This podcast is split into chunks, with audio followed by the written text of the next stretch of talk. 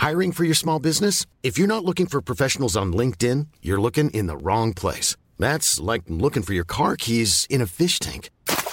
LinkedIn helps you hire professionals you can't find anywhere else, even those who aren't actively searching for a new job but might be open to the perfect role. In a given month, over 70% of LinkedIn users don't even visit other leading job sites. So start looking in the right place. With LinkedIn, you can hire professionals like a professional. Post your free job on linkedin.com slash spoken today.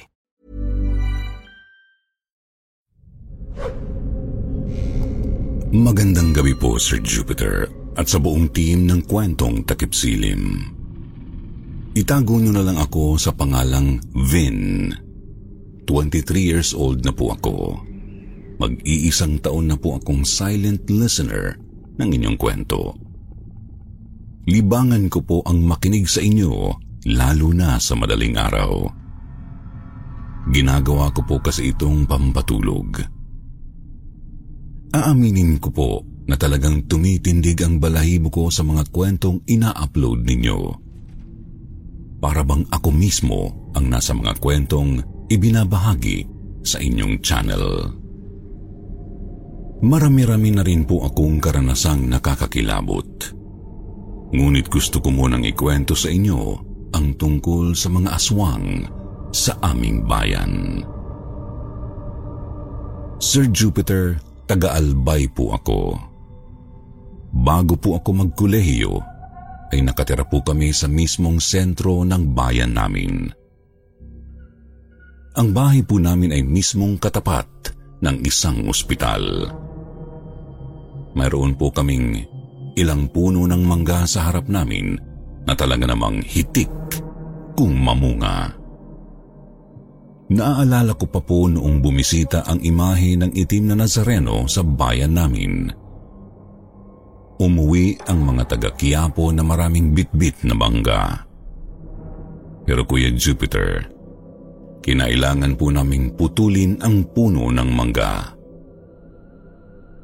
Ginagawa po kasi itong landingan ng mga aswang na umaatake sa kaharap naming ospital. Sir Jupiter halos lahat ng tiyahin kong buntis ay hindi po nakaligtas sa pag-atake ng aswang. Lahat sila ay nakaranas na aswangin sa tuwing magbubuntis sila. Pero ang pag-atake ng aswang sa aking Auntie Chris ang hindi ko makakalimutan. Sa barangay po na tinitiran namin ngayon kung saan dating nakatira ang mga tiyahin ko, ay mayroong kilalang pamilya ng aswang. Naaalala ko po ang bunso sa pamilya niyon ay biglang nagkasakit dahil pinakulam raw ng babaeng niloko niya sa Maynila. Naging balita sa amin ang pag-uwi niya sa probinsya dahil may taning na daw ang buhay. Kuya Jupiter, mayroon silang lolo na sinasabing hindi mamatay-matay kahit sobrang tanda na kasi walang gustong sumalo ng pagkaaswang nito. Pero noong umuwi ang apo niya na may taning na, bigla na lang namatay ang matanda. Habang ang apo naman niya ay unti-unti nang gumaling. Maliban sa kanya ang kapatid ay kilala rin na aswang sa amin. Itago na lang natin siya sa pangalang Adong, habang ang tatay niya ay itago natin sa pangalang Vic. Ilang buwang buntis pa lang noon ang tiya Chris ko at ang tiya Juana ko lamang ang kasama niya sa bahay dahil nasa ibang bansa po ang kanyang asawa. Naroon rin po pala ang apat na anak ng tiya Juana ko, ngunit lahat sila ay bata pa. Sir Jupiter, sa iisang kwarto lang po sila natutulog noon. Hanggang sa isang gabi, na naginip ang tiya Chris. Napanaginipan daw niya si Adong. Parang totoo daw po ang nangyayari dahil sa panaginip niya. Nasa bintana si Adong habang inaamoy-amoy ang kanyang tiyan. Sa panaginip ay kinapa niya ang buntot pagi na nasa kanyang tabi at pilit niyang hinahampas ang bintana kung saan naroon si Adong. Habang nananaginip si Tia Chris, nananaginip rin si Tia Juana nakatabi lang sa higaan ni Tia Chris. Sa panaginip naman daw ni Tia Juana ay naroon ang tatay ni Adong na si Mang Vic. Dumating daw po sa bayan namin si Mang Vic. Sakay ng isang bisikleta na ipinarada sa kawayan na pinaglalagyan namin ng antena. Nasa may bintana po ito nakapwesto. Alalang-alala daw po si Mang Vic nang kausapin ito si Tia Juana para balaan na inaaswang ng kanyang anak na si Adong, si Tia Chris. Agad pong nagising si Tia Juana at nakita niya ang natutulog kong Tia Chris na umuungol at inihahampas ang buntot pagi sa bintana. Agad po niyang ginising si Tia Chris at doon niya nakumpirma ang panaginip niya nang ikwento rin sa kanya ni Tia ang panaginip nito tungkol kay Adong. Agad po nilang nilagyan ng pinaghalong apog at asin ang tiyan ni Tia Chris na pinaniniwalaan sa amin na nakakatulong upang hindi maamoy ng aswang ang sanggol sa sinapupunan ng isang buntis. Sir Jupiter, kung sa kriminal, matatawag na notorious na aswang si Adong.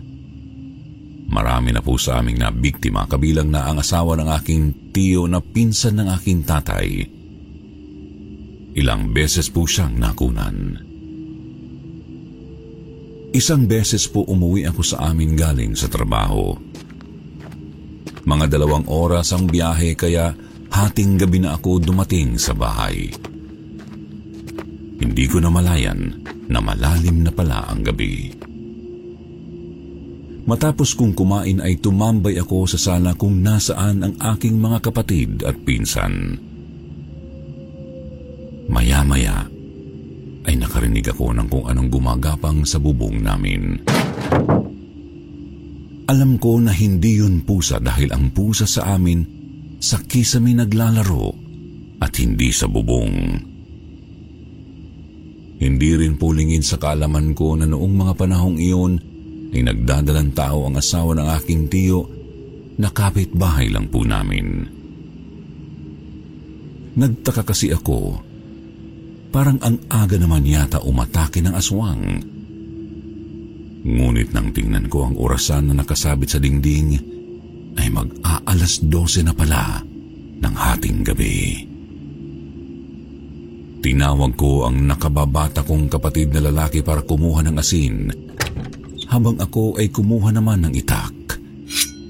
Natakot po ang kapatid ko at noong una ay tumanggi na samahan akong lumabas. Pero dahil alam ko na ilang beses nang nakunan ang asawa ng tiyo ko at naaawa na rin ako sa kanila, nagpasya akong lumabas ng mag-isa para bugawin ang nasa bubong. Sa paglabas ko ay nagbitbit ako ng itak at isang dakot ng asin. Isinaboy ko ang asin sa bubong.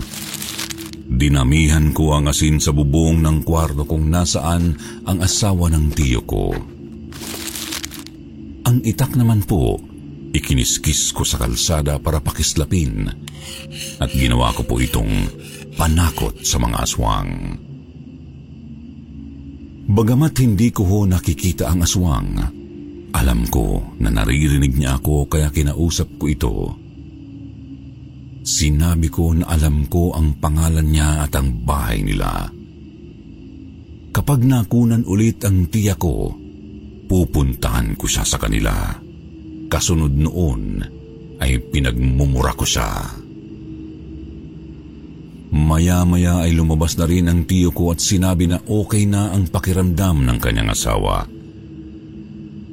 Kani-kanina lang kasi habang nakakarinig kami ng gumagapang sa bubong ay sumasakit ang tiyan ng tiya ko na kapag ganoon ay pinaniniwala ang inaatake na naman ng aswang. Sir Jupiter noong gabi pong iyon ay hindi na kami natulog hanggang sa mag-umaga. para masiguro na hindi na babalik ang aswang. Bitbit ang flashlight, itak at asin, ay tumambay po kami sa labas ng bahay. At sa kabutihang palad, ay naisilang po ng tiya ko ng ligtas ang sanggol sa kanyang sinapupunan. Marami pa po kaming karanasan sa aswang, sa pangitain at maging sa multo at doppelganger. Pero sa susunod ko naman po ibabahagi. Maraming salamat po sa pagpili ng aking kwento.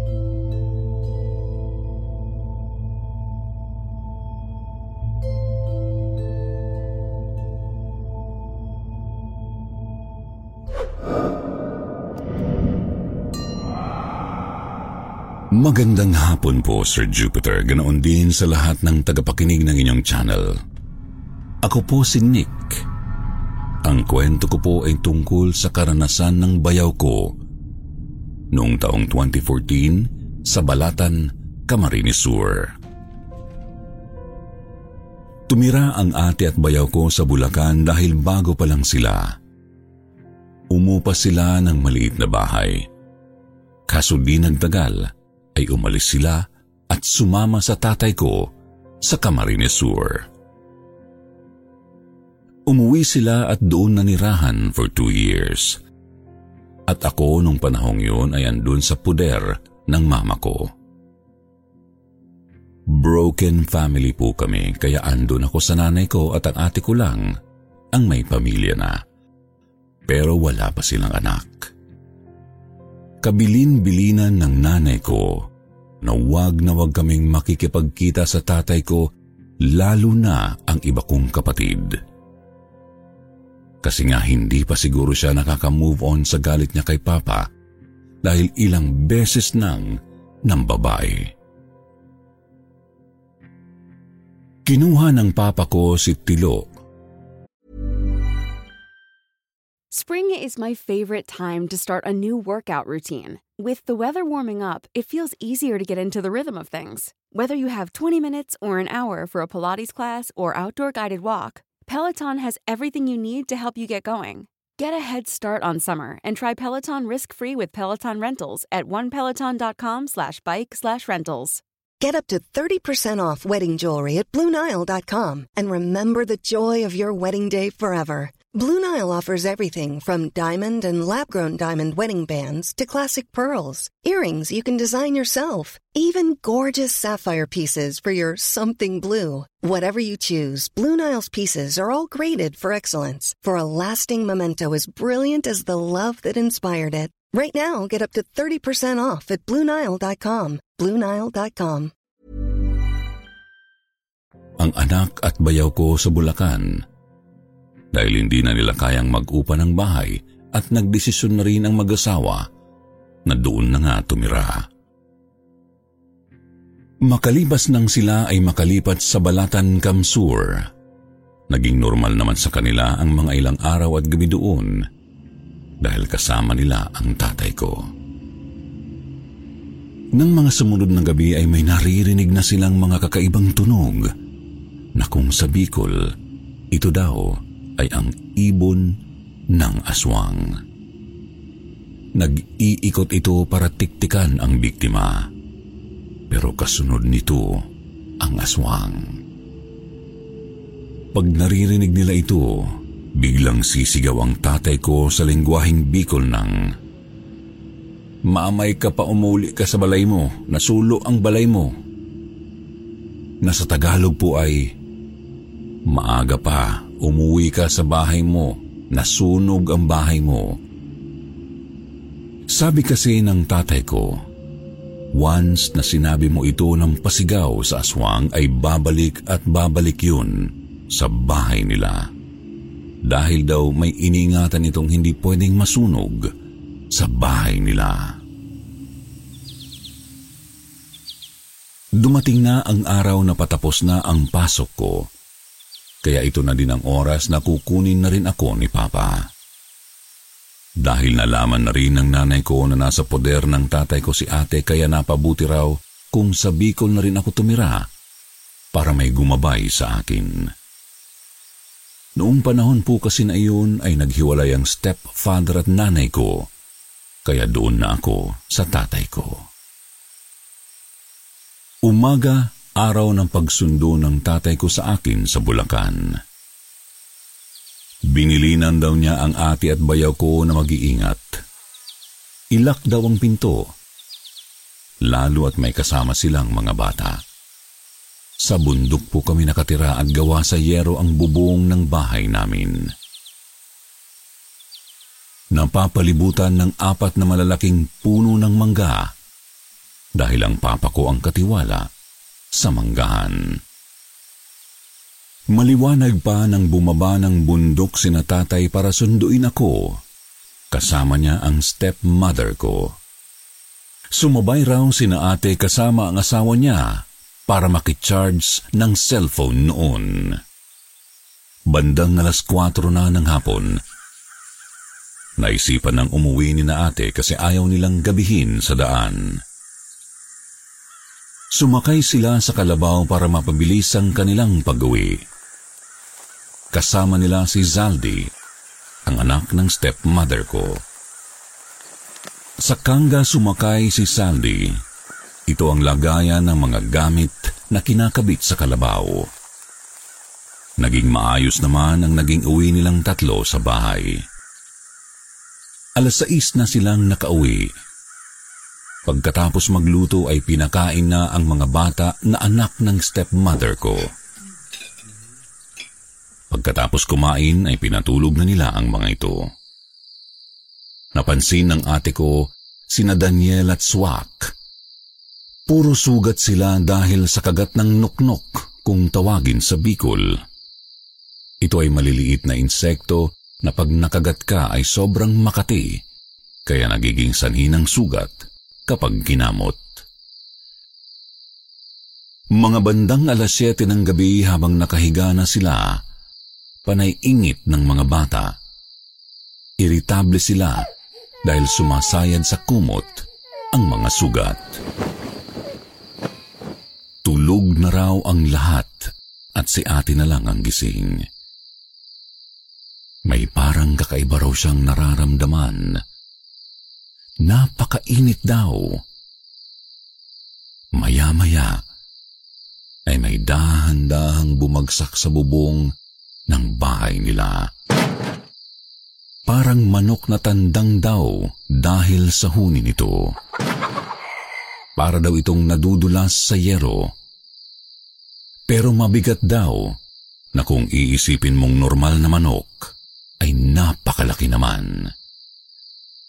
Ginising ng ate ko ang asawa niya at tinanong kung narinig daw ba ang ingay sa bubungan. Pinakinggan daw ng asawa niya ang sinasabi ni ate at nang marinig din ito ay tumango. Maya-maya ay nagising na ang mga bata at nagsimula ng mangiyakan.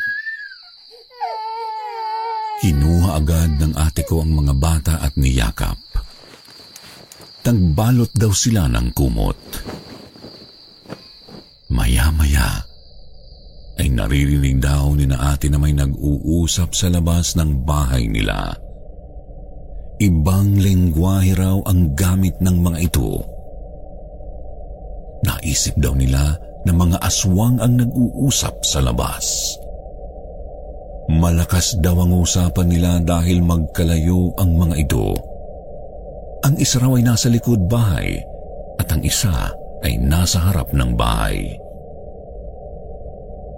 Maya-maya, ang pag-uusap daw ay sinabayan na ng pagkaladkad ng matalim na bagay. Sa isip daw nila ay mga kuko ito na paikot na pinapasadahan ang buong bahay.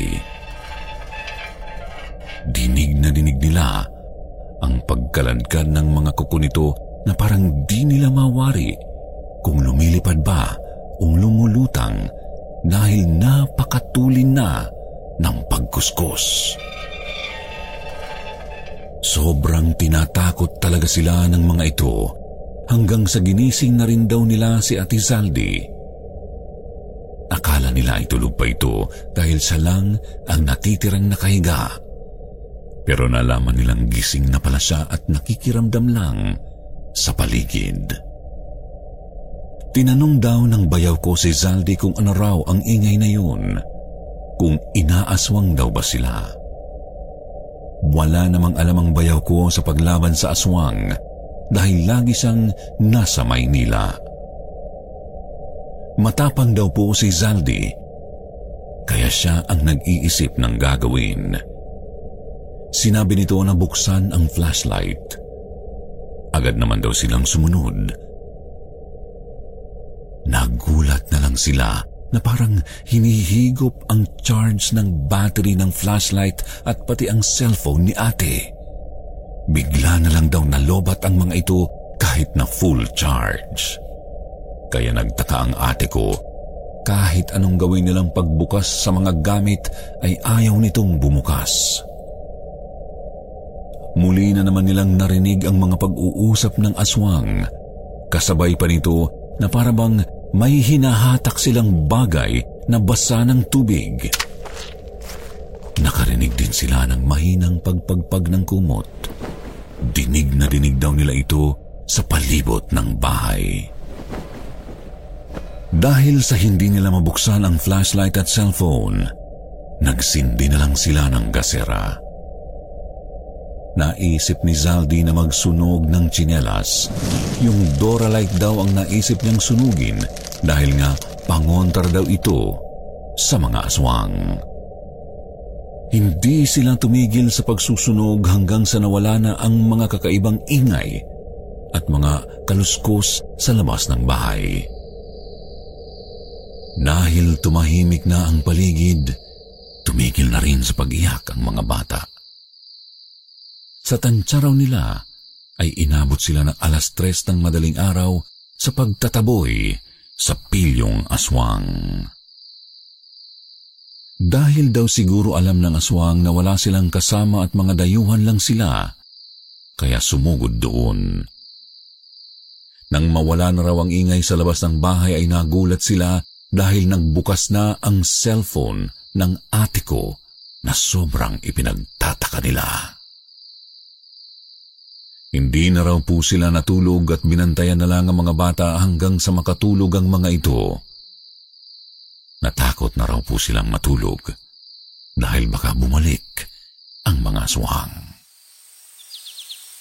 Kinaumagahan na ikwento nila sa lolo ko ang nangyari at sinabi ng lolo ko na natuwa lang siguro sa kanila dahil nalaman na wala silang kasama. Dumating na rin kami nila papa Pagdating namin, ay agad nila itong ikinuwento sa amin. Hanggang sa ngayon ay sariwang-sariwa pa rin sa isip ng ate ko at bayaw ko ang pangyayaring yun. Kahit matagal na silang wala sa Bicol. Maraming salamat po sa lahat ng bumubuo ng kwentong takipsilim. Salamat sa pagpili ninyo ng aking kwento.